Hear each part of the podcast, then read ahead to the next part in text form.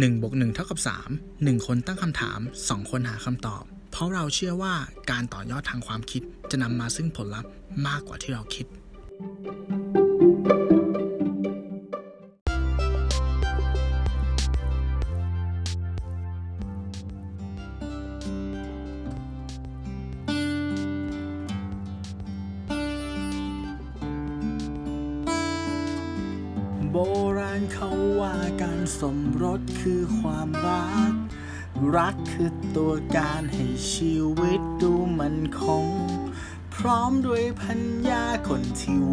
ดวงสมพงษ์คนที่ตกลงใช้ชีวิตไปด้วยกัน แต่ในความเป็นจริงการสมรสคือภาระ รับชะตากรรมที่ตัวฉันนั้นต้องเจอ ต้องใช้เงินบาทไทยส่งลูกเข้าเรียนอินเตอร์ เพื่อจะได้เจอแต่ฟ้ารั่งที่เดินกว่าพ่อมัน หนึ่งบวกหนึ่งเท่ากับสามพอดแคสต์ EP ที่หนึ่งร้อยแปดวิวมีแมริยูสมรสและสินสอด สวัสดีครับ วันนี้คุณอยู่กับผมตู้สิวัตรสวัสดีครับ ผมเนวิชาติครับ สวัสดีครับคุณหนึ่งครับสวัสดีครับคุณตู้ครับ สวัสดีคุณผู้ฟังทุกท่านนะครับ ขอยินดีต้อนรับกลับสู่หนึ่งบนหนึ่งทับสามพอดแคสต์อีกครั้งหนึ่งนะฮะก็อะเรามาอยู่กันในเรื่องอะไรครับคุณตู้วันนี้ เรื่องของการอ่า สมรสนะครับ แล้วก็เรื่องของสินสอด อ่าอืมเฮ้ยจะนี่ขอขอขัดนี้ได้ไหมถ้าอืมผมแต่งงานอะ ให้คนอื่นอืมเป็นพิธีกรได้ปะผมชอบมากเลยเวลาคุณแบบ entertain คนคนผู้ฟังอะไรอย่างเงี้ยเอาเหรอฮะ แต่ว่าใช่ก็ใช่ใช่ถ้างานเป็นทางการนี่ผมผมก็ไม่เคยนะฮะเอ้ยลองดูลองดูลองเอาดูเหรอ แล้วจะแต่งเมื่อไหร่ครับ เออยังไม่รู้เลยเหมือนกันจริง ๆ แล้วเขาเขาเขามีเขามีแยกคนเป็นสองประเภทนะเออประเภทประเภทแรกคือคนที่มีแฟน แต่ไม่มีเงินประเภทที่สองคือ คนที่มีเงิน แต่ไม่มีแฟนมันเออสำคัญพอกันเลยนะเว้ยคุณหนึ่งเป็นประเภทไหนครับ เอ่ออ่าผมนะครับอย่าคิดนาน เสี่ยงใช่ปะเอาเป็นว่าเสี่ยงเสี่ยงมีแฟนแต่ไม่มีเงินแล้วกันนะโอเคโอเคเหมือนกันเหมือนกันเหมือนกัน จริงอืมๆจริงๆแล้ว topic นี้เนี่ย ผมว่ามันจะเป็นเรื่องเบา ก็ดูไม่เบา แต่ถามว่ามันเป็นเรื่องหนักเรื่องเครียด มันก็ดูไม่ ไม่ถึงขนาดนั้นนะผมว่าไม่ถึงขนาดจริงๆแล้วมันเป็นใช่ใช่มันเป็น topic ที่คือมันเป็น topic ที่แบบขึ้นอยู่กับเรามองมองเรื่องนี้จากมุมไหนอะอืมอืมอืมอืมใช่ป่ะอืมเออใช่ใช่นั่นแหละจุดแล้วเชื่อมัมโยงหนึ่งของะคบเราอะ อ่า ที่ที่เราใจตรงกันมากๆเลยคือว่า พอผมโยนหัวข้อไปอะอืมแล้วผมก็นึกถึงเพลงเพลงหนึ่งที่จะเอาไปมาเป็นอินโทรให้คุณผู้ฟังได้ฟังไปเนาะซึ่งคนหนึ่งก็นึกถึงเพลงนี้เหมือนกันถูกปะใช่ใช่เพราะคือเป็นเพลงวงโปรดอ่าผม วงโปรดของเราที่เราโตมาด้วยนะสมรสและภาระผมรู้สึกว่าครับปัญหาหนึ่งที่เราเจอนะตอนเนี้ย คือเราอะ ด้วยอายุที่เลยเลขสามมาแล้วเว้ยเหมือนเราติดกับดักบางอย่างก็คือว่าเฮ้ยมันเป็นช่วงวัยที่เหมือนกับว่าอะเพื่อนเพื่อนๆอะเริ่มใช่ทยอยใช่แต่งกันไปละเนาะแล้วบางทีอืมญาติผู้ใหญ่ก็เริ่มถามเรามาละเริ่มถาแต่มกูไม่มีเงินป้าไงข้างบ้านถามแล้วคือใช่ใช่เออ จริง ๆ มันคือเราใจนี่แหละ เพราะว่าอย่างในสมมติว่าในฟีด Facebook ตอนนี้เนี่ย ก็จะมักจะเป็นอ่าอ่า ซื้อบ้านนะครับ แต่งงานเออแต่งช่วงช่วงนี้แต่งงานจะน้อยลงหน่อยเพราะว่าโควิดอ่าก็เลใช่ยจะใช่เห็นใช่รูปใช่แต่งงานน้อยลงหน่อย แล้วก็อ่ามีลูกอืมนะฮะ แล้วเราก็หันกลับมามองตัวเราแล้วก็ เออทำไมบางทีก็ตั้งคำถามตัวเองนะอืมอืมเออใช่ไหมแต่ว่า จริง ๆ แล้วพอผมผมลองมาสำรวจอีกครั้งหนึ่งว่าแบบอะอ่าลองเอาเพื่อนที่แบบ ลองดูอะสมมติผมคุณตู้หรือว่าเพื่อนที่สนิทสนิทกันมปลายเงี้ยอืมจริง ๆ แล้วอัตราส่วนเปอร์เซ็นต์เนี่ย คนที่แต่งหรือว่าคนที่มีลูกเนี่ยยังไม่เยอะนะยังไม่เยอะเหรออ่าอ่าสำสำหรับสำหรับสำหรับผมนะคือจริง ๆ แล้วอะถ้าเทียบเปอร์เซ็นต์อะถ้าเทียบเปอร์เซ็นต์นะผมว่าผมว่ามันก็ไม่ได้ไม่ได้ถึงกับเยอะมากอย่างเป็นนัยสำคัญเอางี้ดีกว่า เออ ไม่ได้เยอะ คือถ้าเทียบตามแฟกต์เนี่ยมันไม่ได้เยอะถึงขนาดฟอสที่ว่าเราจะต้องทำตามขนาดนั้น อ่าใช่ไหมอืมอืมไม่ให้เรารู้สึกโฟโมขนาดนั้น ใช้คำนี้นะไหมเอางี้ดีกว่าเราเราต้องแยกกลุ่มเป้าหมายเว้ยถ้าพูดถึงเพื่อนเราซึ่งอืมส่วนใหญ่เราเป็นโรงเรียนชายล้วนเพื่อนจะผู้ชายครับใช่ไหมครับมันก็ยังไม่มากขนาดนั้น แต่ถ้าพูดถึงชีวิตมหาลัยเพื่อนมหาลัยอะด้วยความที่คณะผมอะผู้หญิงแม่งสองร้อยผู้ชายแม่งสิบคน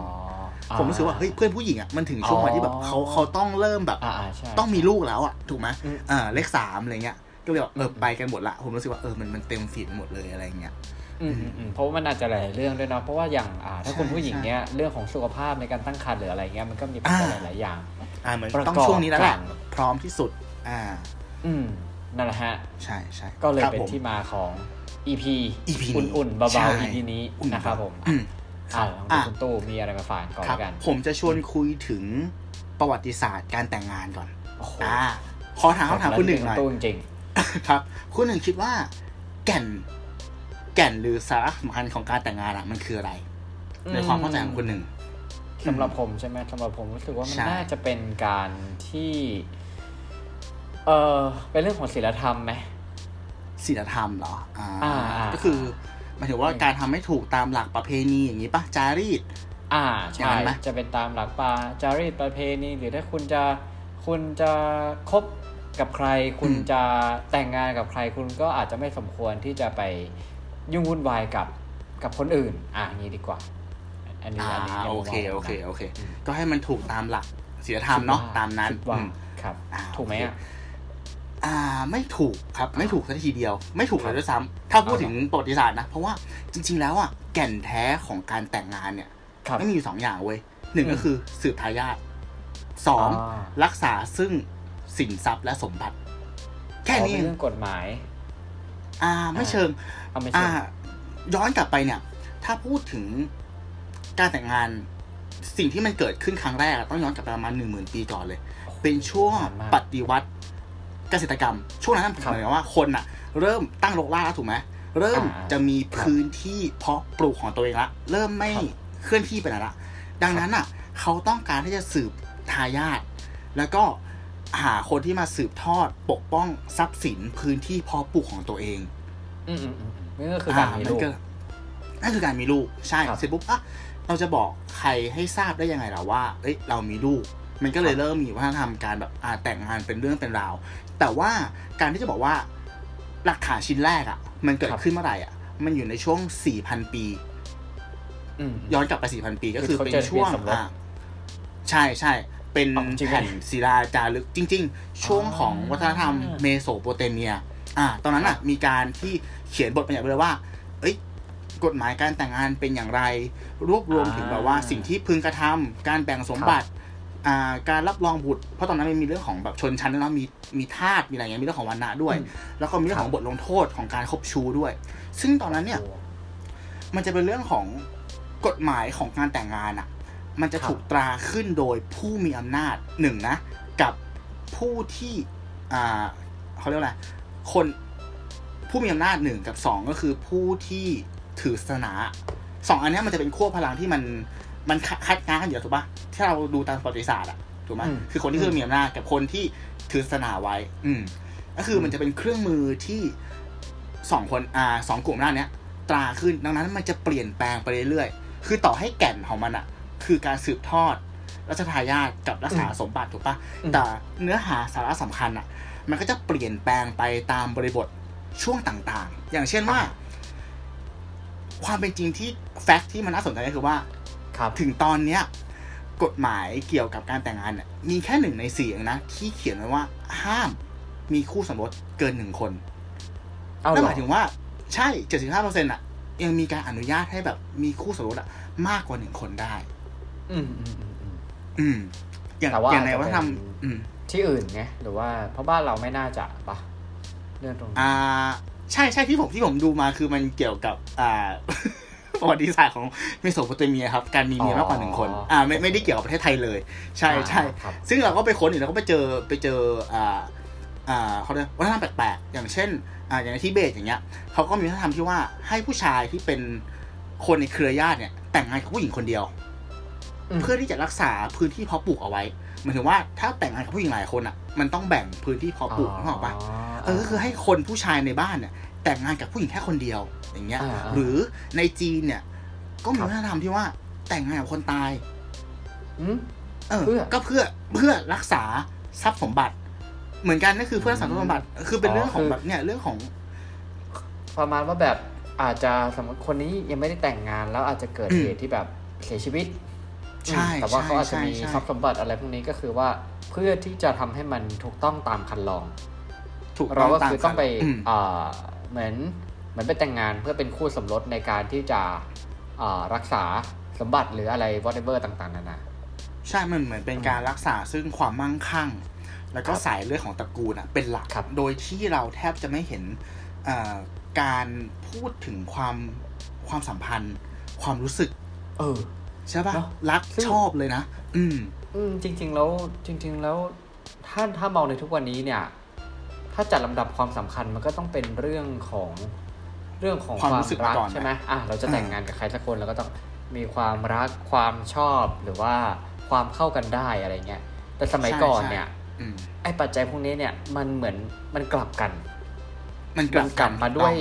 กทุกวันนี้มันเหมือนเป็นเรื่องของของความรู้สึก แต่ว่า ผมว่าแต่ก่อนมันเป็นเรื่องของของเหตุผลว่า เพราะอะไรใช่ปะอืมเพราะอะไรคุณถึงใช่แต่งงานกับคนนี้ใช่ปะแต่ถ้าถามวันนี้ใช่ใช่อะผมถามว่าอะเพราะอะไรคุณตู้ถึงแต่งงานกับแฟนเนี่ยคำตอบก็จะแบบอ่าอ๋อเพราะเขาน่ารักนู่นนี่นั่นอะไรเงี้ยแต่ถ้าเป็นสมัยก่อนคุณลองมาพูดสมัยนี้ดิอ๋อเพราะว่าเขาทรัพย์สินเยอะครับ อยากจะสืบจทอดริงทายาทๆเออใช่เอใช่อแล้แล้ววมัมันนเป็นไม่ที่ได้มาของนะคำว่าคุมถุงชนปะใช่ไหม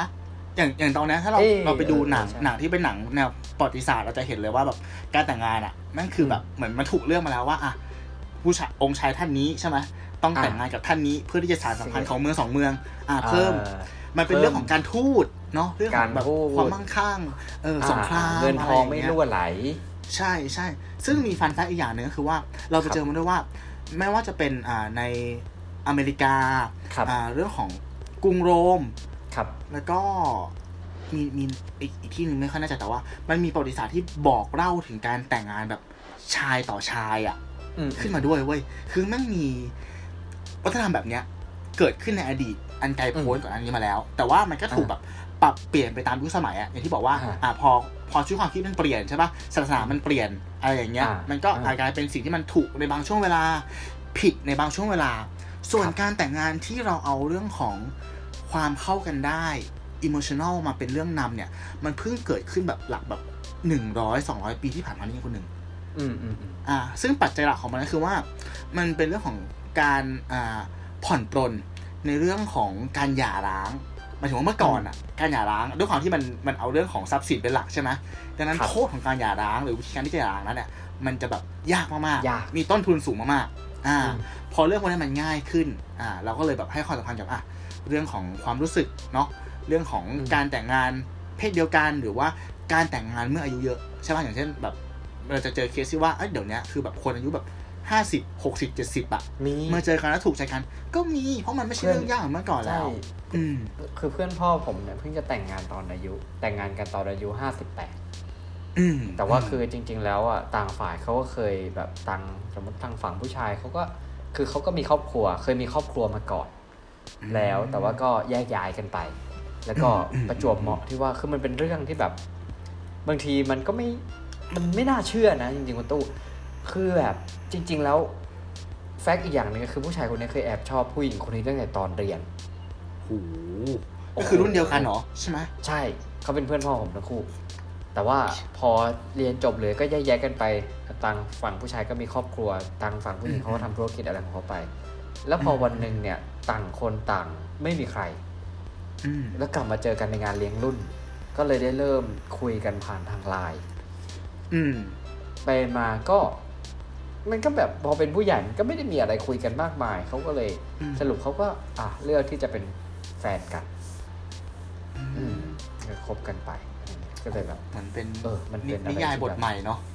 เออบางทีมันก็อาจจะทำให้เรารู้สึกว่าเออคนที่มันเป็นคู่กัน อันนี้ผมไม่รู้นะมันแล้วแต่ความเชื่อแต่บางคนที่เขาบอกว่า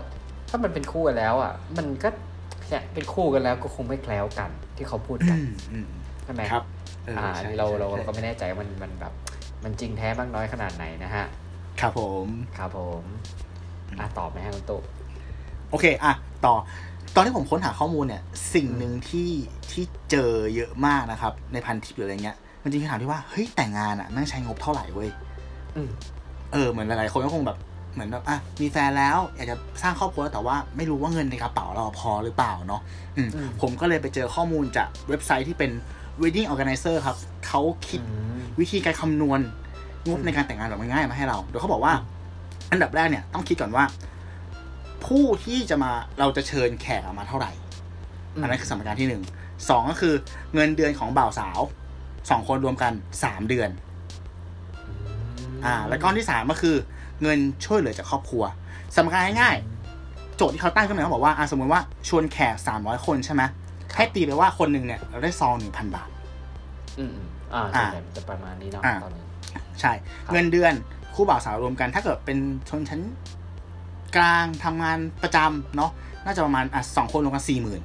อืมอืมอืมหักค่าใช้จ่ายแล้วนะอ่าสามอ่าเดือนก็เป็นแสนสองนะครับ แล้วเงินช่วยเหลือเนี่ยตีไปคร่าวๆจากจากสองครอบครัวจะประมาณห้าหมื่นฉะนั้นแขกสามร้อยคนนะ น่าจะได้ประมาณ budget เนี่ยสี่แสนเจ็ดหมื่นบาท อืมอ่า นี่คือ budget ที่เราคิดขึ้นมาในหัวคร่าวๆแล้วเขาบอกว่า มีวิธีแบ่งดังนี้สิบเปอร์เซ็นเนี่ย เป็นเรื่องของเครื่องแต่งกายอ่าบ่าวสาวงานเช้างานเย็นสี่หมื่นเจ็ดนะครับอ่าแหวนแต่งงานห้าเปอร์เซ็นสองหมื่นสามอ่าพิธีการห้าเปอร์เซ็นสองหมื่นสาม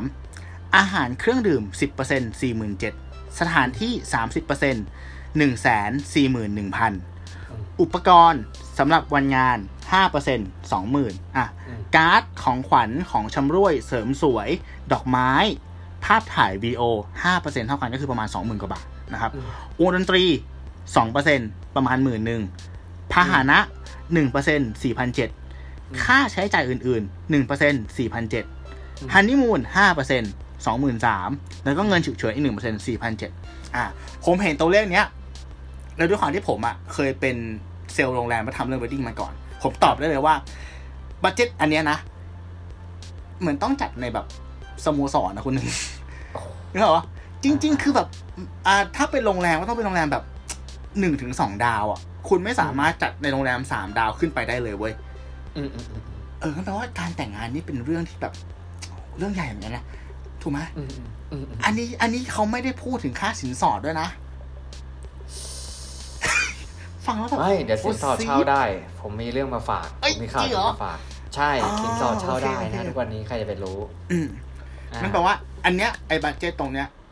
คนสองคนจะแต่งงานกันแล้วมีเงินในประมาณเนี้ยก็คือหมายถึงว่าเป็นคนที่พอมีตังค์นะหมายถึงไม่ได้ลำบากอะไร คุณจะต้องจัดงานแบบคิดแล้วคิดอีกอะด้วย budget ไอ้ที่ผมที่เห็นนะ เมื่อกี้ที่อืมคำนวณสองหมื่นหมายถึงว่าสองหมื่นนี่คือหักค่าใช้จ่ายหักค่าใช้จ่ายหมายถึใช่งเงินเดือนใช่ใช่ต่อคนหักค่าใช้จ่ายหมายถึงว่า สองหมื่น ใช่ ก็คือหมายถึงว่าคุณต้องมีเงินเดือนประมาณแบบสักสามหมื่นต่อคนปะรวมกันเป็นหกหมื่นแล้วคุณก็หักไปสองหมื่นถูกไหมซึ่งซึ่งจริง ๆ แล้วจริง ๆ แล้วในในสภาวะทุกวันนี้มันไม่ใช่เรื่องอืมมันไม่ใช่เรื่องง่ายนะเว้ยที่สมมติเงินเดือนสามหมื่นแล้ว เหลือไฟนอลสิ้นเดือนหักค่าใช้จ่ายแล้วเหลือสองหมื่นอะ ใช่ ยากมากถ้ามัเกินดว่าต้องเช่าอืมคอนโดต้องเอ่อผ่อนคอนโดผ่อนรถค่ากินค่าอืมอยู่ค่าอะไรต่าง ๆ นานาค่าเดินทางอะไรเงี้ยอืมเออ แล้วผมว่าเชื่อว่าเชื่อว่ามันจะมีมันจะมีอะไรที่มันยิบย่อยมากกว่านี้อืมผมรู้สึกว่าใช่ไอการแต่งงานจริงแล้วมันเหมือนเป็นการทำบ้าน คือแม่งถูกต้องสุดท้ายแม่งอืมมันจะบานปลาย โอกาสบานอืมปลายจะสูงอะไรเงี้ย ยิ่งยิ่งถ้าคุณไปจ้างแบบหา wedding planner อีกนะ อะไรต่างๆ นานา organize อีกนะ อะไรเงี้ย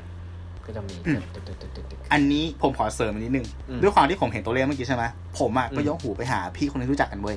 เขาก็เป็นคนที่เหมือนกับว่าอะเป็นผู้เป็นผู้ชายเนาะแล้วก็แบบเป็นเมเนเจอร์ก็คือเป็นคนที่มีตังค์ในระดับหนึ่งผมก็ถามว่าเออเนี่ยพี่ช่วยจำแนกหน่อยได้ไหมว่าตอนแต่งงานพี่อะใช้เงินเท่าไหร่บ้าง อันนี้มาแชร์กันให้ฟังคร่าวๆเขาบอกว่าอืม งานมั่นนะอืมค่าชุดหมื่นหกแหวนสี่หมื่นสินสอดห้าแสนสถานที่ค่าอาหารห้าหมื่นหกประตูเงินประตูทองหมื่นหนึ่ง อืมอุปกรณ์พิธีการแปดพันปัจจัยพระหมื่นหนึ่งงานเช้าโดนไปนี่ขนาดเขาแจกแจงก็เออคร่าวๆเหมือนเขาเหมือนเขาทำไฟล์นี้พอดี ผมจำได้ผมเลยโทรไปหาเขาเออ งานเช้าโดนไปหกแสนสี่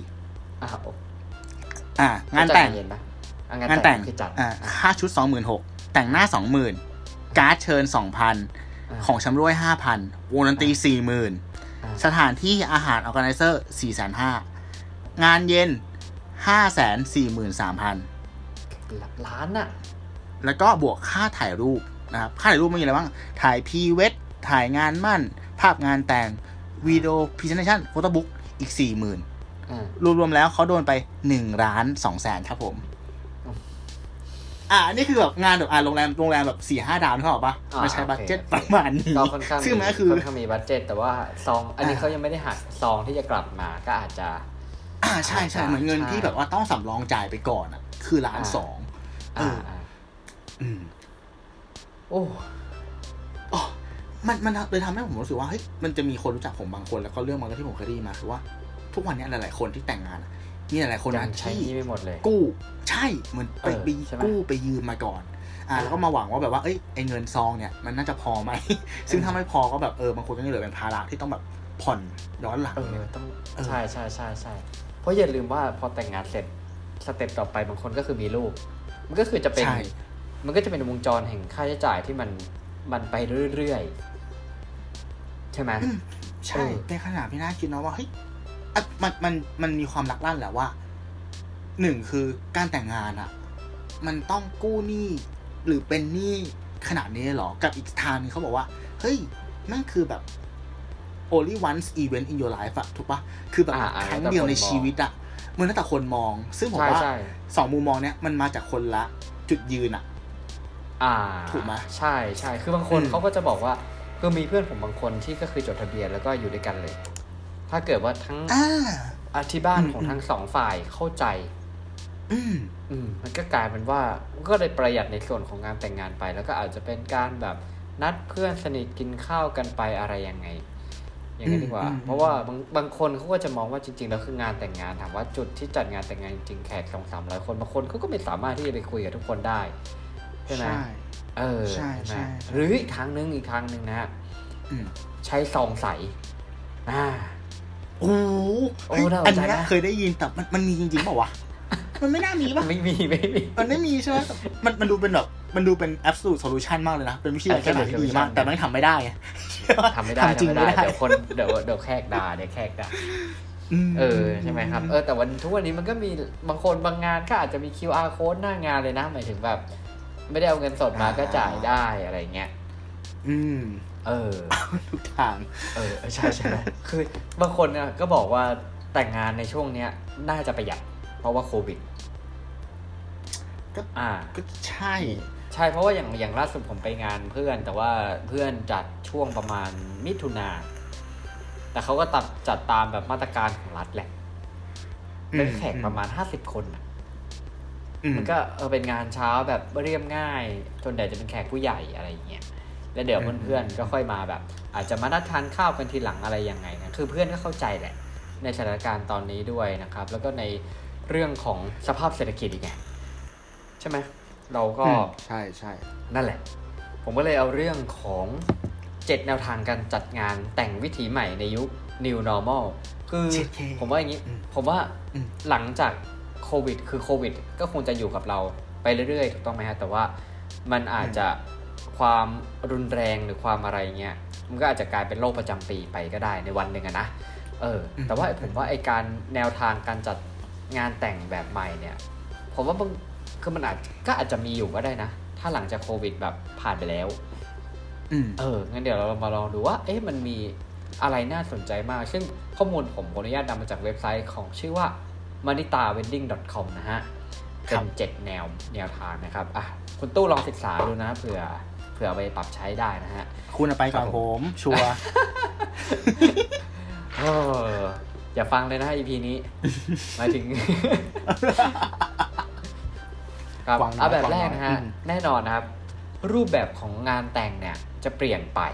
นะฮะยังไงอืมคือบางคนเนี่ยอย่างในรูปที่ผมเห็นเนี่ยเขาจัดงานแต่งแบบออนไลน์อืมคือความเอ่อเขาเรียกนะฮะความง่ายขึ้นของเทคโนโลยีทุกวันนี้เนี่ยก็คือว่าอินเทอร์เน็ตมันเร็วขึ้น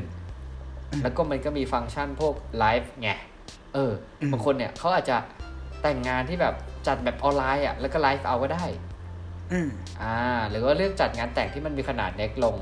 คืออาจจะไม่ได้เน้นปริมาณมาก แต่ว่าให้ความสำคัญเรื่องคุณภาพแทนอืมดีกว่านะฮะ อันที่สองเนี่ย งานแต่งขนาดเล็กเนี่ยก็จะได้รับความนิยมมากขึ้น เพราะอะไร เพราะว่าช่วงวันนี้อะคือการลงตัวเยอะมันก็มีความเสี่ยงนะฮะ งานแต่งขนาดเล็กเนี่ย เช่น มีแต่คนในครอบครัวญาติและคนสนิทเนี่ย ก็คือจะได้รับความนิยมมากขึ้น บรรยากาศก็จะค่อนข้างอบอุ่นนะครับ และอีกอย่างก็คือว่า คู่บ่าวสาวเนี่ยสามารถดูแลแขกคือมันเป็นวันสำคัญถูกต้องไหมแล้วเราก็ผมเชื่อว่าคู่บ่าวสาวเนี่ยเขาคงอยากจะเทคแคร์ทุกๆคนที่มางานอะแต่ว่าสเกลงาน 500 คนเนี้ยก็คงไม่ไหว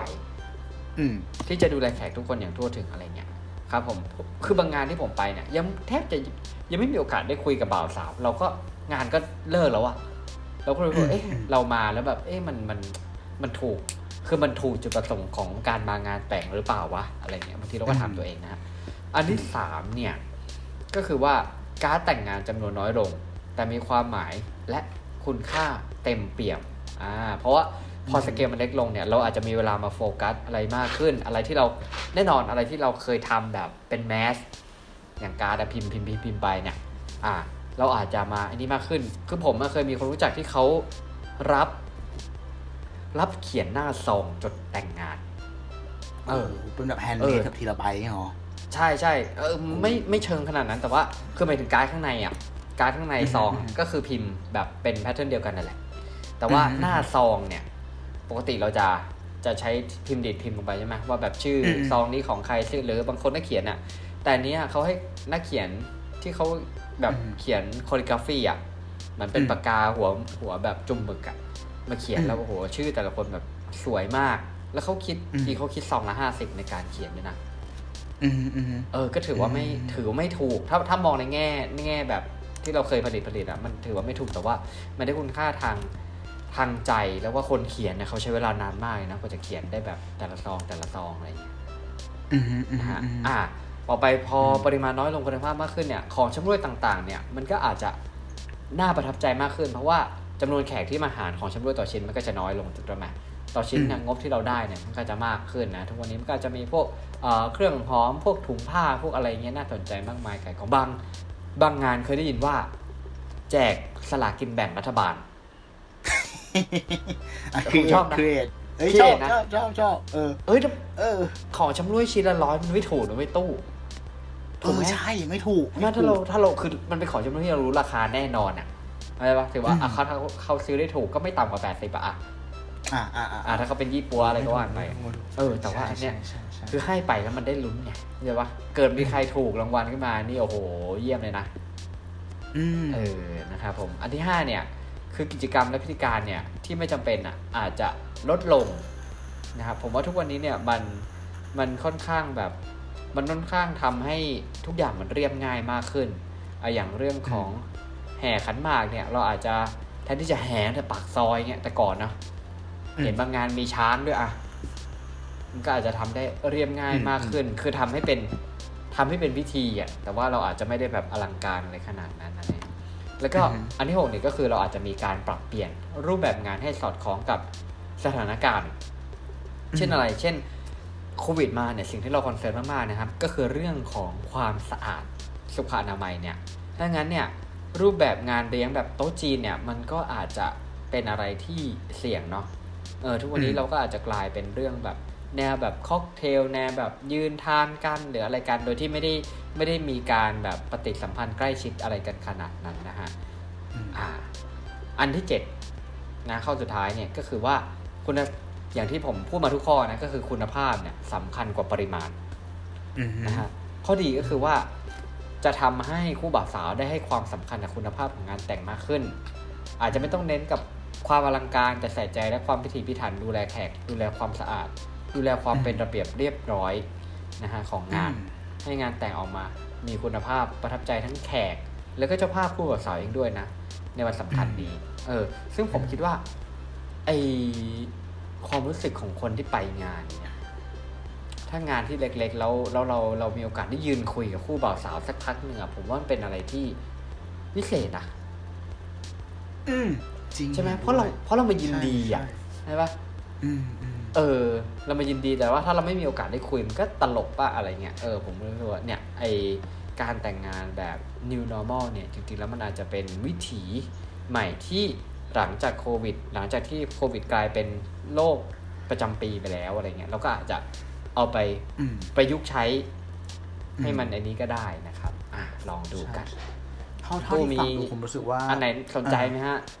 อย่าไปถ้าประยุกต์ถ้าใช้ถามผมว่าจุดเชื่อมโยงเลยนะ ที่ผมรู้สึกได้เลยคือผมไม่เคยแต่งงานไงแต่ผมจะจุดเชื่อมโยงในข้อสี่ที่บอกว่ามันมีการเขียนหน้าซองแบบแฮะแบบอะไรนะอ่าอะไรกราฟีกราฟีนะ คือผมคอลิอะกราเคยฟีคซื้ออลิกราฟีอะผมเคยซื้อเทียนแบรนด์หนึ่งเว้ยนั่นคือเฮ้ยชื่อว่าแว็กแว็กวันเล่มั้งคือว่าเหมือนเขาเฮ้ยเขียนหน้าซองมาด้วยอะแบรนด์ดังโดยใช้ปากใช่ป่ะเอาเหรอเขียนเป็นชื่อผมมาดูประณีตมากเลยเออคุณผู้ฟังลองดูนะครับ ถ้าเกิดว่ายังไม่มีแผนแต่งงานเนี้ยลองซื้อเทียนแบรนด์นี้ดู เจ้าของเขาตั้งใจทำจริงๆแบบใส่ใส่แบบเออใส่ใส่ใจอะเอออะไรอผมย่างว่าเงี้ยน่าใช่ใช่เขาค่อนข้างใส่ใจมากเลยใช่ไหมใช่ไหมใช่ไหมเออเออคืออย่างงี้อันนี้อันนี้กับคือ อันนี้ อันนี้คือผู้สนับสนุน EP นี้ใช่ไหมฮะ ใช่ครับอืมกลับมากลับมาที่ที่ประเด็นเอารู้สึกว่ากลับมารู้สึกว่า มันมีความเป็นตะวันตกมากขึ้นตอนที่ผมทำงานแต่งอะอะงานแต่งไทยอะมันจะมีงานเช้างานเย็นถูกปะซึ่งบางทีถ้าแบบว่าคุณแบบ คุณจะเอาให้มันแบบเพอร์เฟกเลยอะคือมันมีตั้งแต่แบบงานเช้าคือคุณต้องมีมื้อเช้าให้ให้แขกอะงานเช้า มื้ออ่าเที่ยง งานเย็น after party แล้วแบบ แล้วแบบถ้าแบบเป็นงานแต่งที่แบบคนดัง ๆ อะ แขกแบบสามร้อยคนสี่ร้อยคนเงี้ย เหมือนไปคอนเสิร์ตอะ เหมือนอืมบ่าวสาวเป็นซุปตาร์เห็นเขาจากไกลๆอะนึกภาพออกปะแล้วมีสปอตไลท์ลงมาแล้วแบบไม่ได้คุยอะ อะไรอย่างเงี้ยไม่ได้คุโอกาสนี่ใช่แบบใช่อืมอืมจะถ่ายรูซึ่ปงบางทียังไม่ทันเลย ถูกต้องเออซึ่เพงราะว่ากลับทุกกันอย่างอะต้องตามเลิกใช่ไหมตามเวใช่ลาตามเลยก็เข้าใจเขาแล้วมันจะเป็นงานที่เหนื่อยมาก ซึ่งกลับกันงานตะวันตกคืออะไร ขอพื้นที่ริมหาดอะจัดซุ้มขึ้นมาอ่าแล้วก็จัดโต๊ะแบบเทเตอร์อะ เก้าอี้อย่างเดียวอะประมาณสี่สิบห้าสิบคน ใช่ป่ะอ่าอ่ามีบาทหลวงมา แล้วก็ทำพิธีกันอ่าเล็กๆน้อยๆเสร็จปุ๊บก็อืมใช้เวลาที่เหลือแบบพูดคุยเดินกินคุยข้าวนเออรู้สึกว่ามันมันมีความแบบอุ่นๆ แล้วมันมันมี human touch มากกว่าอะงบก็ไม่บานปลายด้วยเนาะเออเป็นเป็นอืมเรื่องที่ดีนะ เป็นเรื่องที่ดีครับอืมอืมครับผมโอเค ประเด็นต่อไปอยากจะชวนคุยเรื่องของการจดทะเบียนและสินสอด อืมอืมเอ้ยมันมันมันมันมันเป็นเรื่องที่แบบเฮ้ยผมค่อนข้างจะแปลกใจ พอสมควรนะ ที่คนส่วนใหญ่อะ อ่า มีคำถามว่ายังไงเดียเหมือนกับว่ามีคำถามเยอะมากว่าเอ้ยควรจะแต่งก่อน แล้วค่อยจดทะเบียนหรือว่าจดก่อนแล้วค่อยแต่ง ซึ่งจริงๆแล้วสองสองทางเนี้ย มันเป็นสองทางที่ค่อนข้างจะแตกต่างกันโดยสิ้นเชิงเนาะหมายถึงว่าอืมการแต่งงานอะ มันคือการที่ประกาศให้ โลกให้สังคมรู้ว่าเฮ้ยเราสองคนเนี่ย จะใช้ชีวิตร่วมกันแล้วนะ ถูกไหม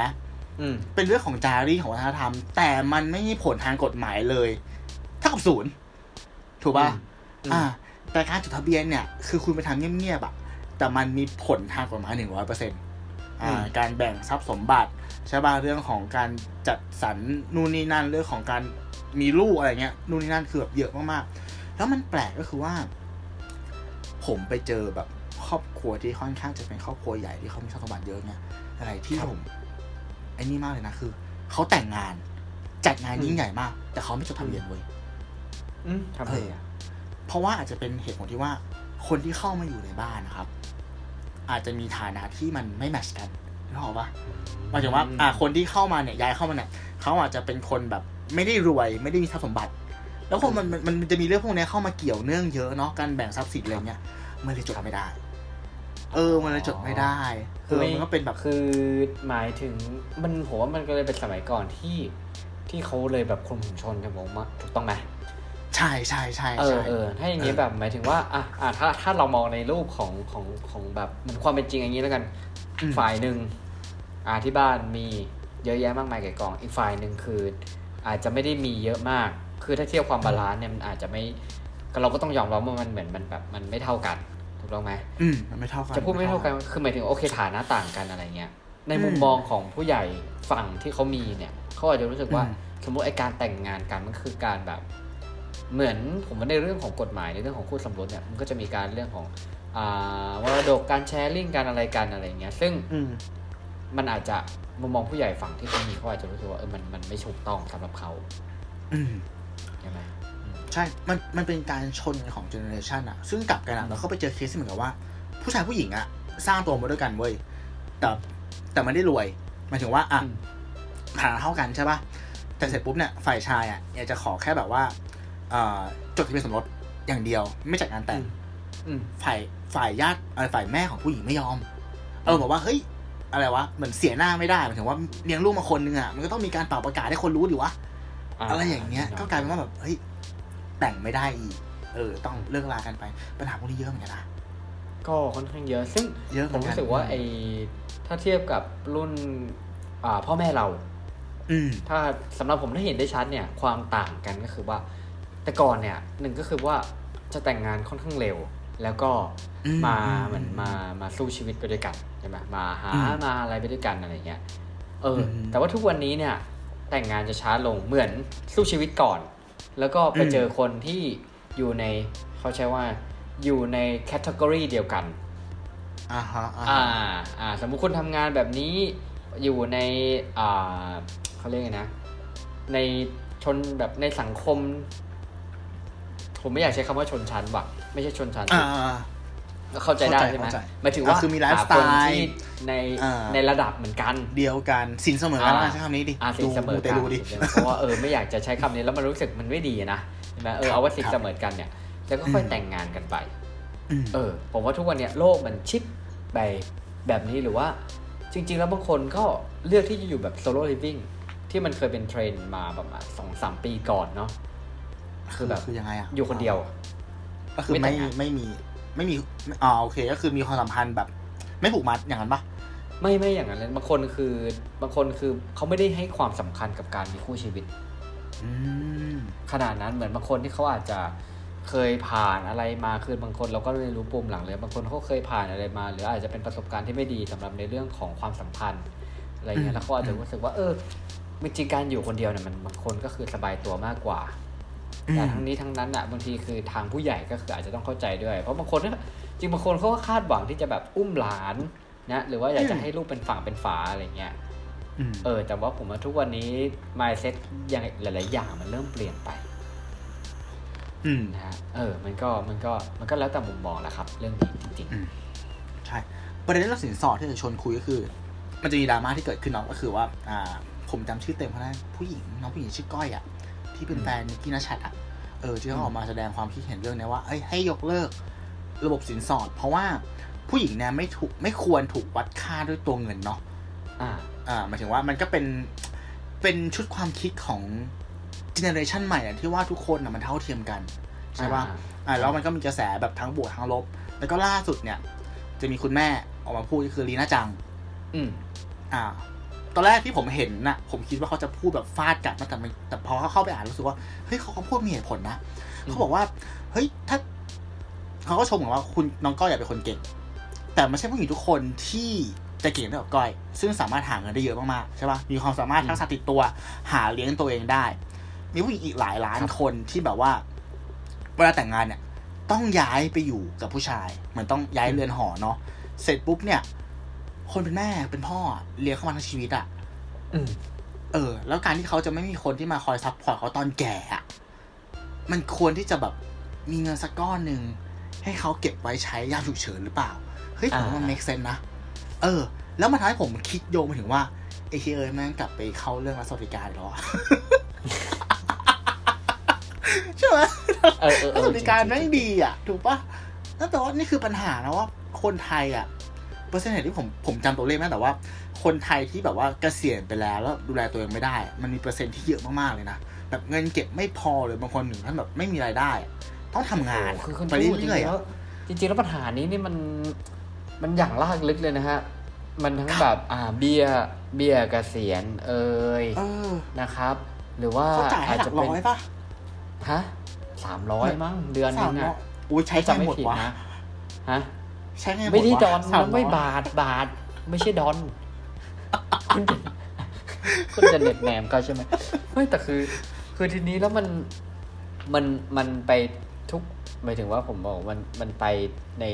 ทุกๆหย่อมย่าเลยนะเรื่องแบบ โอเคเรื่องเรื่องเบี้ยเลี้ยงเอ่ยนะครับ เรื่องสวัสดิการต่างๆ แล้วเมื่อกี้คิดเรื่องอะไรออกโอ้คิดไม่ออกจำไม่ได้ละ นั่นแหละคืออคือผมว่ามันถ้ามันสะท้อนปัญหาให้มันออกมาจริงๆนะไม่งจะลิงลิงลิงลิงลิงลิงลิงไปแบบ เชื่อมโยงกันได้แบบ เยอะแยะมากมายไปหมดอืมอืมอืมเออเออเหมือนปลายทางเป็นปัญหาเนี่ย อืมอืมนั่นแหละ ซึ่งซึ่งความคิดเห็นของผมอะที่มีต่อเรื่องเนี้ยผมมองว่าอย่างนี้หมายถึงว่าอะหมายถึงว่าคนเราอะจะมองอะไรอะเราจะตัดสินจากประสบการณ์ของตัวเองเนาะดังนั้นเหมือนเรามองกรอบของของเรื่องเนี้ยอืมด้วยอายุที่เราเกิดมาบนโลกใบนี้เว้ย ถูกไหมอะอ่าอ่าเจนเจนเจนพ่อเจนแม่เราเขาก็จะมองเรื่องราวตั้งแต่เขาเด็กมาจนปัจจุบันเขาก็เห็นเห็นวัฒนธรรมที่มันทำแบบเนี้ยมา ก็ใช่กันมาตลอดนี่ใช่ไหมแล้วเห็นพ่อแม่เขาอะก็แบบแก่เท่าไปก็แบบอ่ามีเงินก้อนเนี้ยไว้คอยดูแลตัวเอง เข้าโรงพยาบาล แล้วถ้าเป็นตัวเขาล่ะ ถ้าเขาไม่มีอะ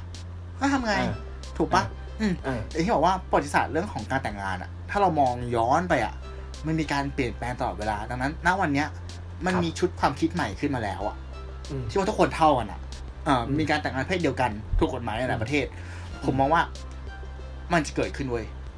เออ การที่เรื่องนี้มันผุดขึ้นมาแล้วโดนวิพากษ์วิจารณ์ในทางแง่บวกและแง่ลบแบบรุนแรงเนี่ยมันก็เป็นสิ่งที่ต้องเกิดขึ้นอยู่แล้ว อืมอืมอืม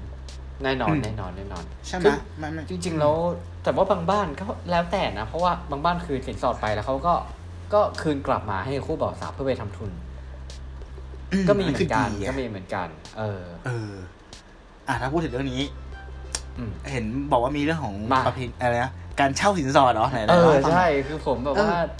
แน่นอนแน่นอนเพราะอันนี้ข้อมูลเนี่ยมาจากเว็บไซต์เส้นทางเศรษฐี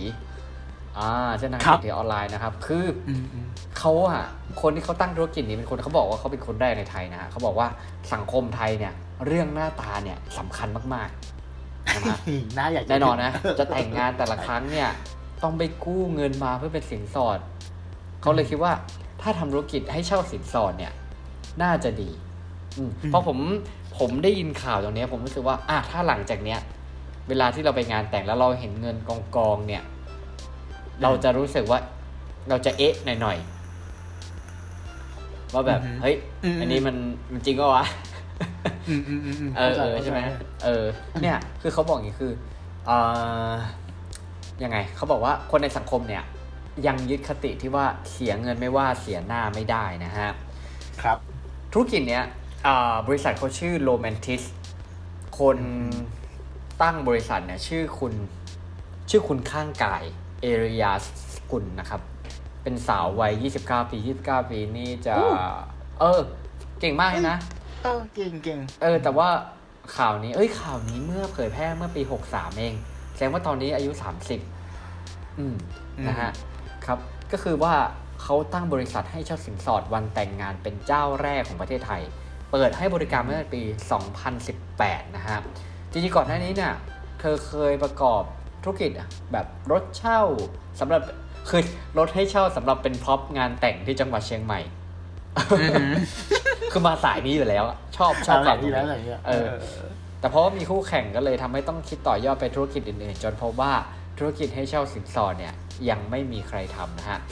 หลังได้ไอเดียเนี่ยคุณข้างกายเขาก็เปิด Facebook เพื่อใช้เป็นสื่อกลางในการติดต่อลูกค้า มีบริการให้เช่า ส่วนใหญ่เนี่ยก็คือจะเป็นเงินนะครับ แล้วอะไรอีกทองคำแท่งอืมซึ่งเป็นของที่เก็บและสะสมมานานอ่านะฮะราคาให้เช่าเนี่ยเริ่มต้นที่ 35,000 บาท มีเงินสดให้เช่าได้ไม่เกิน 500,000บาท ส่วนทองคำแท่งเนี่ย แท่งละ 10 บาทนะครับ คิดค่าเช่าแท่งละ 5,000 บาท งานใหญ่สุดนะฮะ คุณตู้เชื่อ ให้ผมให้คุณตู้ทายดีกว่า ให้คุณผู้ฟังทายดูว่า เช่าเยอะที่สุดไปเท่าไหร่ เอ้ย เอางี้ดีกว่าสามอ่หมื่นห้าาหมายถึงมูลค่าที่เขาเช่า มูลค่ามูลค่าที่ขเขาองที่เช่าเขาเช่าไป เออ โอ้โหไม่ต้องเป็นตัวเลขที่พีคมากๆอะขอ สักสามแสนแล้วกัน ไม่น่าเกินนี้สิบเท่าสามแสนหมายถึงขั้นหมายถึงเงินที่เขาเช่าเหรอหมายหมายถึงเงิว่านที่เงินเขาที่จ่าเขายจ่ายเพื่อเช่าใช่ไหมเอออ่าใช่ใช่ส่งใบส่งใบโอ้ยแต่เกือบถูกเกือบถูกเอาสุกไปเถอะจริง ๆ แล้วว่าค่าเช่าที่เขางานใหญ่ที่เขาได้เนี่ยก็คือค่าเช่าประมาณสองแสนห้าเยอะมากเลยนะ คือคุณเออคุณจ่ายเงินค่าเช่านะเพื่อแค่ถ่ายรูปอะ ใช่ไหมเพื่อแค่ถ่ายรูปสองถูกแสไหมนห้า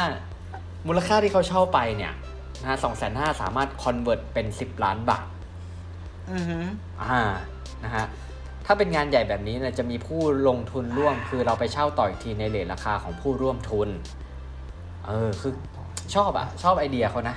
แล้วก็หาแบบอืมอืมหาช่องทางหาอะไรได้อะไรเงี้ย คือใช้ทรัพยากรของของผู้ร่วมทุนแทน ขั้นตอนการเช่าเนี่ย ก็คือว่าเขาจะให้ลูกค้าเนี่ยแจ้งวันเวลาและ จังหวัดที่จัดงานนะฮะเออมาเลยลิสต์มาเลยต้องการเงินเท่าไหร่อืมบริษัทก็จะเช็คคิวว่าว่างตรงกันหรือไม่นะฮะถ้าเกิดว่าถ้าถ้าว่างเนี่ยลูกค้าเนี่ยโอนมาจำไปเลย50%ก็คือต้องส่งภาพบัตรประชาชนนะฮะ และภาพการดงานแต่งด้วย จากนั้นก็ค่อยทำสัญญาเสร็จแล้วนัดเจอเพื่อเซ็นสัญญาตัวจริง โดยตัวเงินสินสอดเนี่ยทางบริษัทจะนำไปให้ที่งานด้วยตัวเอง เป็นเหมือนคือไปเป็นทำเป็นตัวเป็นเหมือนแขกมาร่วมงานคนหนึ่งอะอยู่จนเสร็จพิธีก็รับสินสอดให้เช่ากลับ นะครับแบบรับทำอาชีพนี้เนี่ยเอออมได้เป็นอันนี้คือเงินต่อเงินของจริงเออจริงนะฮะได้ทำอาชีพนี้เนี่ยได้เป็นแขกในงานแต่งหลายงาน เหมือนไปเที่ยว อยู่จนอืมงานจบแล้วก็นำสินสอดกลับนะครับ ยังไม่เคยมีกรณีสินสอดหายนะ เพราะว่าป้องกันอย่างรัดกุมเออเออเออได้แบบได้กินเออฟรีใช่ได้ของทำด้วยแต่ถ้าได้ไปไองานนั้นนะงานที่มันแจกหวยอะโอ้ยิ่งเออดีนะได้สลากกินแบ่งกลับมาด้วยโอ้มาลุ้นต่อเอ๊ะแต่ใช่ผมผมมองดูผมว่าเข้าใจแล้วนะหมันถึงว่า อะอย่างอย่างค่าแต่งหน้าใช่ป่ะค่าชุดอะอืมสองสามหมื่นอะเขาก็ยังมันมันยังครั้งหนึงในชีวิตเนาะเออใช่ไหมกับการจ่ายตรงเนี้ยอีกสองแสนเราได้หแบน้าบตาได้นะหน้าผ่อตานะ เออ ได้เออรูปมันก็ก็โอเคนะ ยังไม่จบนะเว้ยตู้เอ๊ะการเช่าเนี่ย ไม่ใช่แค่สินสอดนะเว้ยอืมหาให้ได้ทุกอย่างอือฮึอือฮึแขกร่วมงานหรือแม้กระทั่งพ่อแม่เจ้าบ่าวสาว โอ้โห ผมว่าแม่งครบวงจรมากเลยอะ คือเอางี้ต้องเข้าใจก็คือว่า คือบางบางท่านเนี่ยสมมติว่าเจ้าบ่าวเจ้าสาวบางคนเนี่ย คือ พ่อแม่คือพ่อแม่จะเสียชีวิตอ่าทีอืนี้เรามนะครับอืมดังนั้นเนี่ยในพิธีของของบ้านเราก็คือการผูกข้อไม้ข้อมือเนี่ย เพื่อพิธีจะได้สมบูรณ์เนี่ย ก็คือว่าบริการก็คือว่าจะมีการจ้างพ่อแม่เจ้าบ่าวสาวมาได้นะครับ แต่ว่าบริการตรงนี้เนี่ยทุกๆคนที่ที่ร่วมงานหมายถึงว่าอาจจะเป็นแขก ไม่เชิงแขกอาจจะเป็นญาติหรือคนที่ร่วมอยู่ในงานเนี่ย ก็คือจะจะทุกคนในครอบครัวรับรู้ เพราะว่าเขาไม่ได้จ้างมาเพื่อหลอกลวงกัน อืม เออนะฮะคือธุรกิจอะเขาบอกว่าอันนี้นะแต่อันนี้เป็นช่วงก่อนโควิดนะหมายถึงอืมช่วงแบบโควิดยังไม่ได้ยังไม่ได้แรงมากนะครับอืมก็คือว่าช่วงที่เลิกงามยามดีเนี่ยมีถึง3าถึงสงานเหมือนกันนะอืมอืมอืมนะครับผมบ้านไหนแต่งแล้วสินสอดไม่มีเนี่ยเขากลัว คนจะกลัวเป็นขี้ปากชาวบ้าน แล้วก็จะโดนนินทาว่าร้ายนะครับ ก็เลยต้องแบบรักษาหน้า เพราะว่าอย่างที่คุณตู้บอกเลยว่า จริงผู้ใหญ่บางคนก็คือจะรักษาหน้า เพราะว่าไม่อยากให้มองให้คนมองว่าลูกสาวเนี่ยไร้ค่าส่วนใหญ่คนในครอบครัวเนี่ยไม่ต้องการสินสอดอะไรมาก แต่ว่าเพื่อรักษาหน้าไม่ให้เป็นที่นินทาก็ต้องหาสินสอดให้ได้เยอะๆอืมอืมอ่านะครับผมและสิ่งที่เขาประคอง สิ่งที่คุณข้างกายเนี่ยเขาประคองมาก็คือเรื่อยๆคือว่าพยายามทำให้ตนเองเนี่ยบริษัทตนเองอะมีเครดิตที่ดีมาโดยตลอดออกรายการอืมโทรทัศน์หลายรายการสามารถเช็คได้นะครับ เพราะว่าอืมอะจริงผมว่ามันเป็นความเสี่ยงนะเมตูแบบสมมติว่าจ่ายไปแล้ววันงานไม่มาอย่างเงี้ยอ่าเข้าใจเข้าใจเขาก็เออมันก็เป็นค่าประกันความเสี่ยงนั่นแหละถูกไหมใช่ใช่ใช่อืมใช่ถ้าเกิดว่า คือมันเป็นธุรกิจที่เราแบบ ถามว่าจะให้เราไปเสาะหาเจ้าที่ถูกกว่า เราก็แบบ มันก็ช่างใจนะมันมันอาจจะถูกกว่าสต้มองมดูติเครดิตถูกกว่า เออ แต่ว่าถึงเวลาไม่มานี่หนักกว่านะปลิวเลยนะ อ่าเพราะว่าเขาเขาเอาเรื่องของภาพลักษณ์เป็นหลักคนจ้างถูกไหมใช่ลูกค้าใช่คือใช่ต้องการซึ่งอัภานพเนี้ยลักมันษณ์ต้องใช้เวลาในการสะสมนะอืมเรื่องของใช่เครดิตใช่เรื่องของความน่าเชื่อถืออะไรเงี้ยไม่งั้นน่ะอืมซวยเลยเสียทั้งเงินเสียทั้งหน้าเลยทีนี้ใช่นะครับใช่ผมอาหารนี้ก็เป็นธุรกิจ เป็นแฮชแท็ก business เบาๆแล้วกันนะครับสำหรับครับ topic นี้ครับผมเรานึกถึงคำพูดของวิลสมิธเลยที่ที่คุณหนึ่งเคยเอามา quote อะว่าอืมเราทำงานหนักเพื่อซื้อจำได้เสื้อผ้าราคาแพงที่เราไม่ได้ชอบ เออเพื่อที่จะ show off กับคนที่เราก็ไม่ได้ชอบถูกปะเอออัอันนี้เหมือนกันลองนึกภาพว่า เออ เรามางานแต่ง เราใส่ชุดที่เช่าเขามาเออเรามีเงินที่ไม่ใช่เงินเราแล้วเราก็ไหว้พ่อไหว้แม่ที่ไม่ใช่พ่อแม่เราโคตรพีคทิปหมดเลย ครับ โอเคโอเคโอเคเออก็เออก็ครับผมก็ดีก็ดีก็เป็นโอกาสแต่ว่าธุรกิจเนาะแชร์แต่ว่ายังไม่มีให้เช่าเจ้าสาวนะฮะ อ่าครับ อันนี้อันนี้น่าจะแบบไว้ไว้เออถ้าเช่าอย่างนั้นนี่แบบ ไว้อะไรไว้ไว้ปิดบังความจริงเนี่ยวะนั่นสิ ก็อาจจะเป็นเรื่องของธุรกิจเนาะอะไรก็ว่าไป โอเค ครับอะอ่าอีกอย่างที่ผมเตรียมมาคือผมอยากพูดถึงเรื่องของขั้วตรงข้ามของการแต่งงานโดยนั่นคือการหย่าร้างอืมอ๋อครับอ่าครับผมขออนุญาตแชร์นะครับ เอามาจากเว็บไซต์ของ M ไทยครับ สาเหตุ 6 ประการที่ทำให้คู่สามีภรรยาเนี่ยหย่าร้างกันมากที่สุดมาดูว่ามีอะไรครับบ้างนะไปเร็วๆอืม อันแรกเลยเขาบอกว่า แต่งงานกันในช่วงวัยรุ่น หรืออายุเกินกว่า 32 ปี การวิจัยของศาสตราจารย์นิโคลัสอ่าวอลฟิงเกอร์นะครับ บอกว่าการแต่งงานในช่วงวัยรุ่นของคุณเนี่ยทำให้คุณมีความเสี่ยงสูงในการหย่าร้าง ยิ่งไปกว่านั้น ผู้ที่แต่งงานในช่วงอายุ 30 กลางๆ ก็มีอัตราเสี่ยงมากกว่าผู้ที่แต่งงานในช่วง 20 ปลายๆหรือ 30 ต้นๆ อันนี้ถ้าผมวิเคราะห์นะ ผมมองว่าอะช่วงวัยรุ่นอะ มันก็จะเป็นช่วงแบบ ถ้าถามเรานะ มันคือช่วงลองผิดลองถูกว่ะ puppy love อะไม่อ่าเชิง puppy love เออเออ แล้วมันผมเห็นหลายๆคู่ที่แบบว่า เหมือนเสียดายความสัมพันธ์อะหมายถึงว่าอันนี้คือรักครั้งแรก แล้วก็ยื้อ ยื้อไปยื้อไปสุดท้ายมันไม่ใช่ก็ต้องเลิกกันอยู่ดี อะกลับกันถ้าคนที่ช่วงอายุสามสิบห้าขึ้นเนี่ยอ่าเหตุผลที่ไม่อยากรักกันจะผมว่า คนที่ไม่อยู่มาถึงช่วงเนี้ย มันต้องผ่านอะไรในชีวิตมาเยอะหมายถึงว่า ถ้าเขา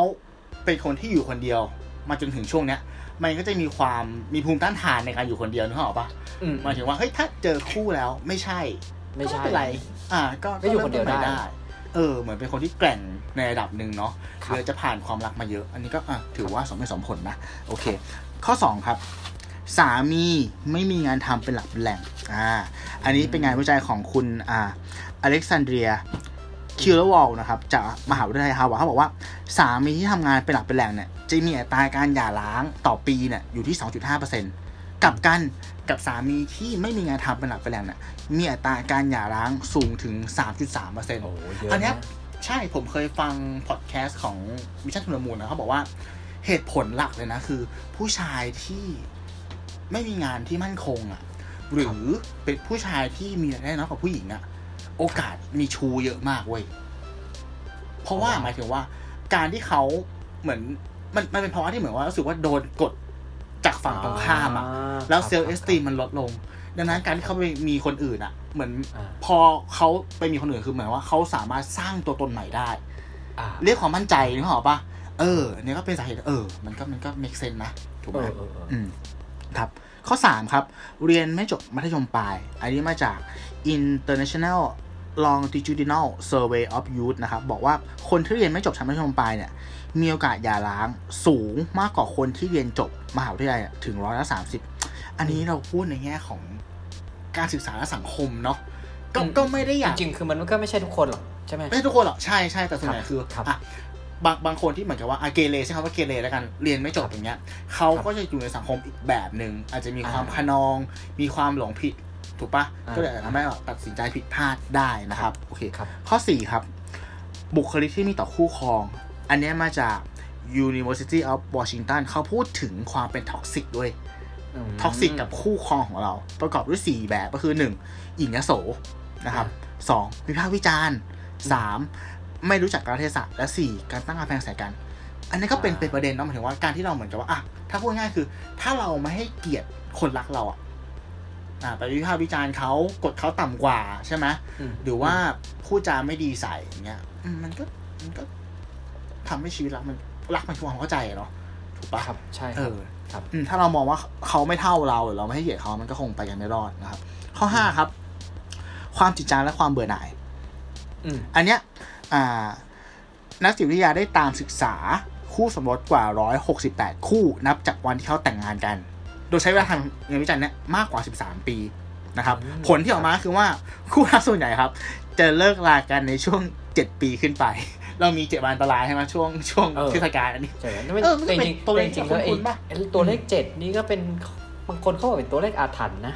ใช่ไหมเหมือนมันเป็นคู่รักดาราหลายคู่แบบพอเจ็ดปีนี่เอาละหรือว่าหรือว่าไม่แน่ใจว่าพอเจ็ดปีแล้วคนจะไป